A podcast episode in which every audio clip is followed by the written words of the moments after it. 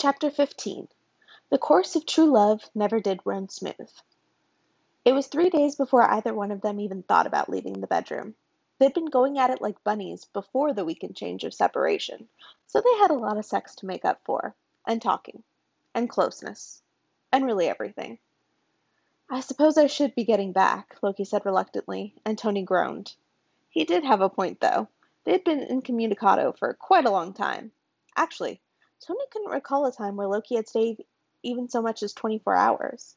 How was he masking his disappearances? When he asked, Loki smirked. I can make doubles of myself, so I leave one in my room to read or sleep or anything else inane. It fools Heimdall. Unfortunately, if anyone tried to come in and talk, they would be able to clearly tell it was a double if I didn't have my concentration on it enough at the time to talk through it, Loki explained. And Tony laughed, imagining someone trying to talk to Loki's double while they were in the middle of sex. With Eir's help, I figured I'd be fine for a few days before Thor would insist on checking on me after everything. Oh, yeah, the brothers had been in a fight. How are you two doing? Better now, Loki said, then grimaced. I broke his cheekbone. Seriously? Tony asked. Loki nodded solemnly. That's some brotherly love. Or is that how all siblings fight on Asgard? Are you okay? Loki laughed as Tony started checking him over for injuries. It was days ago, so you wouldn't be able to tell. He cracked my jaw, also hit my temple and knocked me out for a second. Nothing major. Tony snorted. Yeah, being knocked out was nothing major. Freaking aliens. I healed Thor. It was actually what got through my block.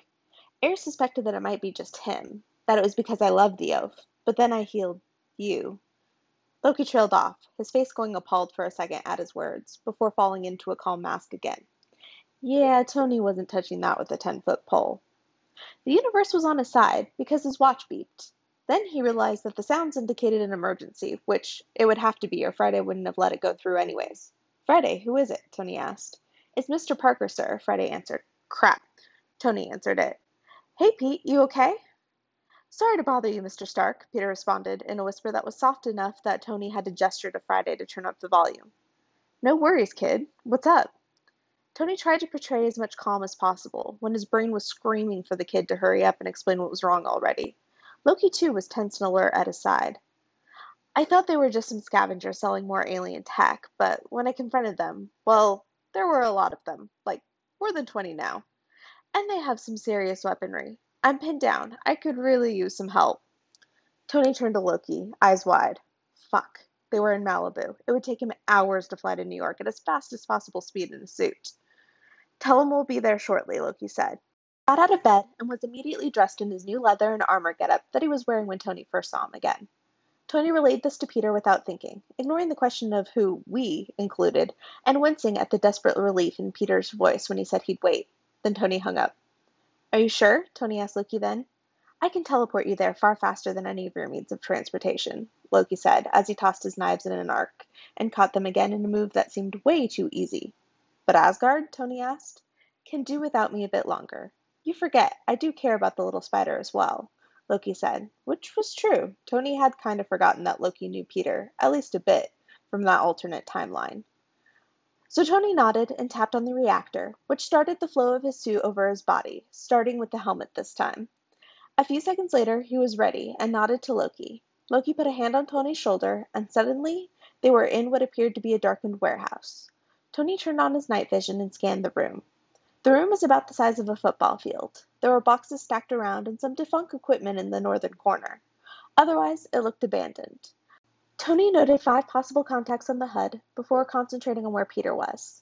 Based on Loki's usually precise teleportation, the guy could pop right into Tony's lap after all. They should be right next to Peter. Tony was about to tap his internal mic when Loki got his attention, pointing behind Tony to the large stack of crates at their back. Tony followed Loki behind them, and there was Peter, crouching.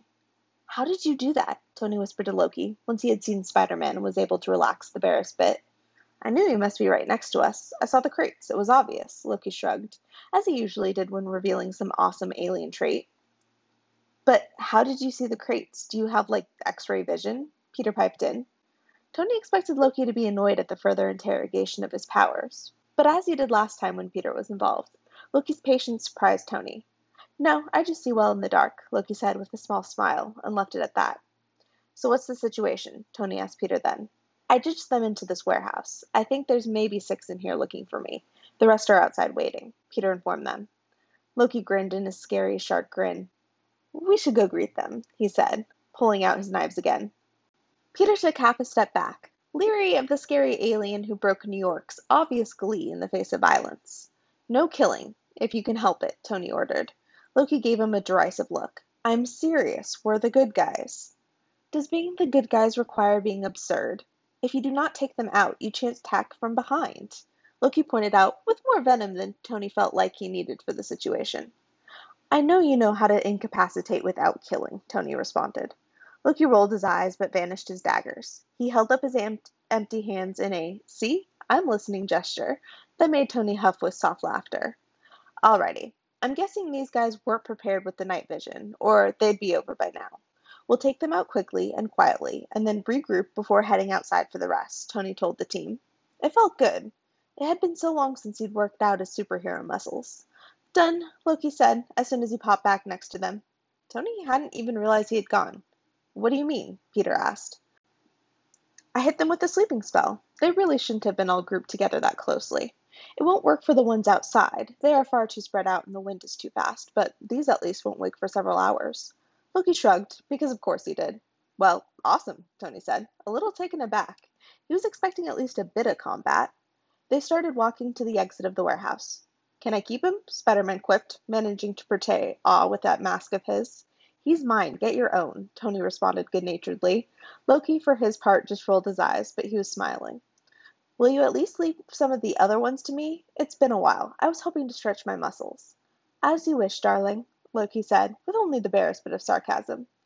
Tony was pretty glad that no one could see his face inside the mask, because he was definitely blushing. Uh, Mr. Stark? Peter asked questioningly. I'm in a relationship with your mentor, little spider. What do you think of that? Hey, if you trust you, I trust you, was all Peter said. Tony beamed with pride. He knew Pete was a good kid. Once they had gotten to the exit of the warehouse, Tony turned to Loki. Did you check on how many were outside while you were doing your teleporting thing? Of course, Loki snorted. Twenty-four of them. They're all spread along this wall in the northern as well.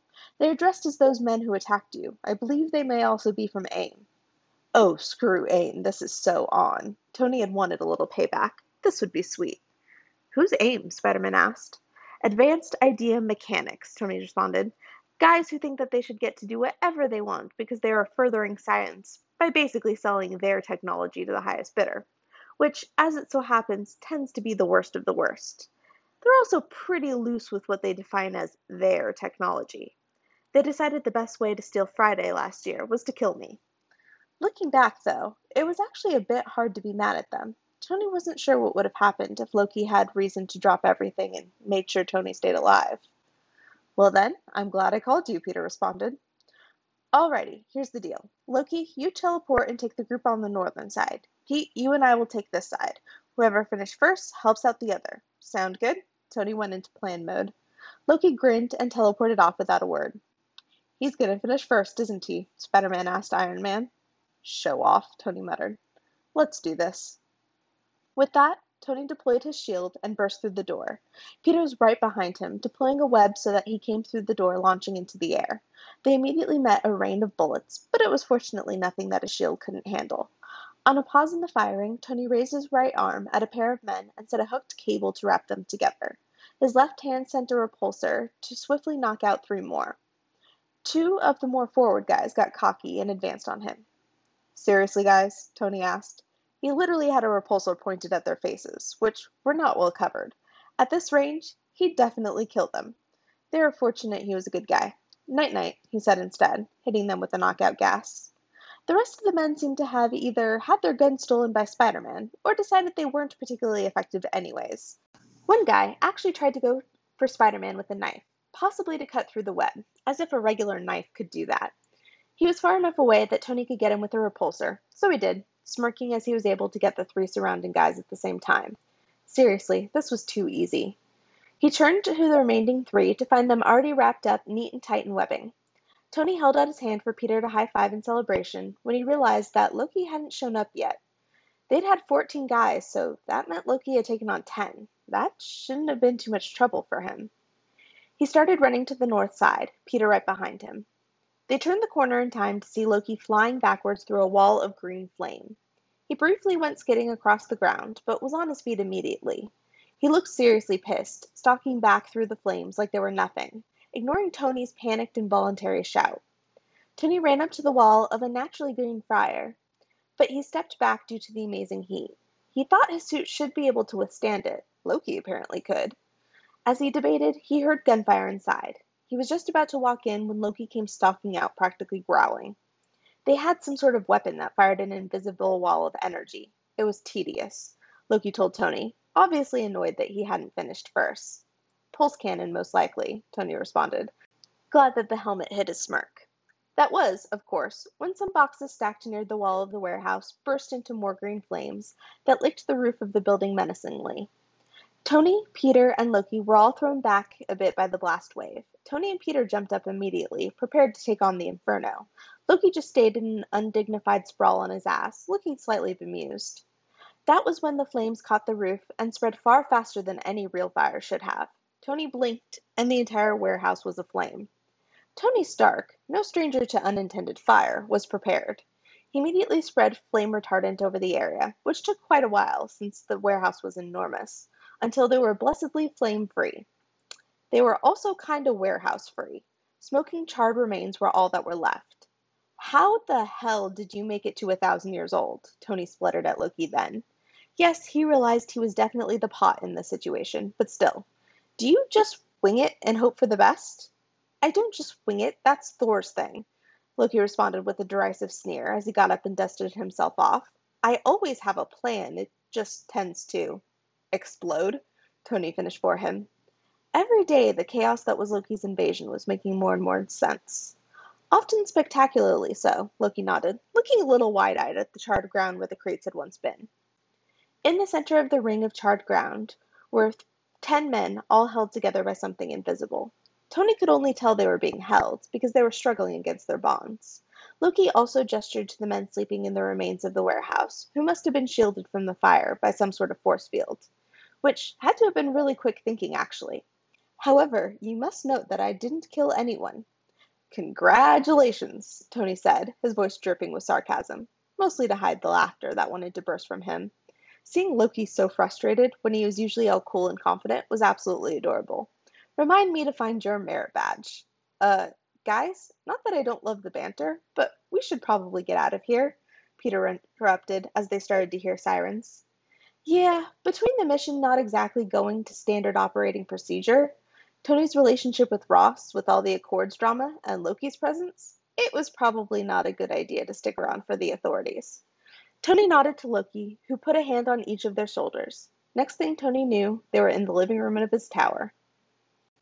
Immediately, Tony started checking Loki for wounds bullet holes, burns, cuts. The silence was vast and made Tony realize what he was doing.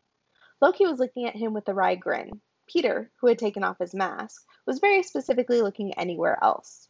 You do realize that I am far sturdier than you mortals, yes? Loki huffed, but the tone was fond. You walked through fire, Tony countered. Your clothing should be singed at least. It was my own fire. It would be inopportune if I could be hurt by my own weapon. Inopportune, he says. You're crazy. You know that? Tony's jaw snapped shut after he realized what he had just said.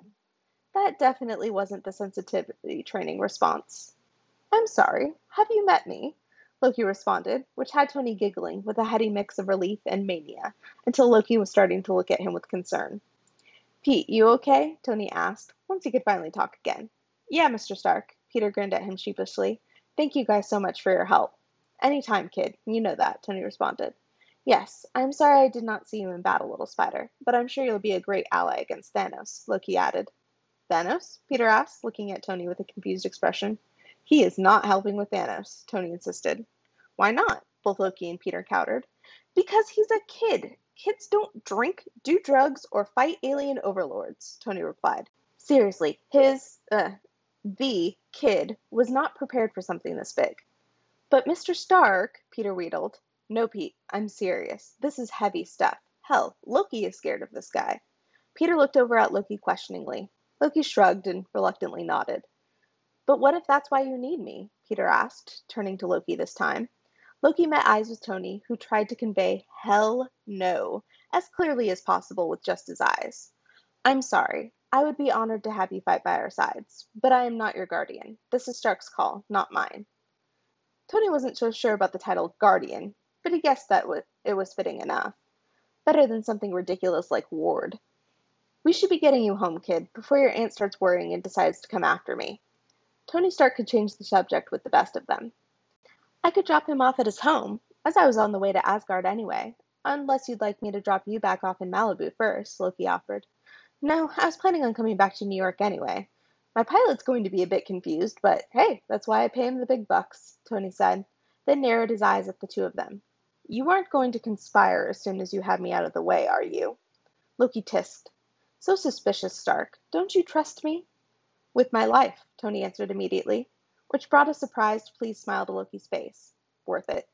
But he couldn't resist adding, With everything else, you tend to do what you want. Loki laughed at that. So you do have some semblance of sanity. I promise I won't conspire with the little spider. Do you really need to keep calling me little spider? Peter asked. Romanoff is the big spider. I'm afraid that makes you little spider, Loki said, completely unapologetically. Tony snorted. I can't wait to hear you call Romanoff big spider. Say goodbye to your mentor, little spider. This may be the last time you see him intact if he keeps daring to tease a god. Loki did haughty better than anyone Tony had ever seen, but it didn't stop him from laughing. Peter looked between the two of them, a mixture of amused and embarrassed. Could you lovebirds either quit it or get a room? Sheesh. Peter said, rolling his eyes and coughing exasperatingly, as only a teenager can. That definitely shut them both up. That word just kept coming up. Tony sensed that he couldn't ignore it forever. But hey, now wasn't forever, right?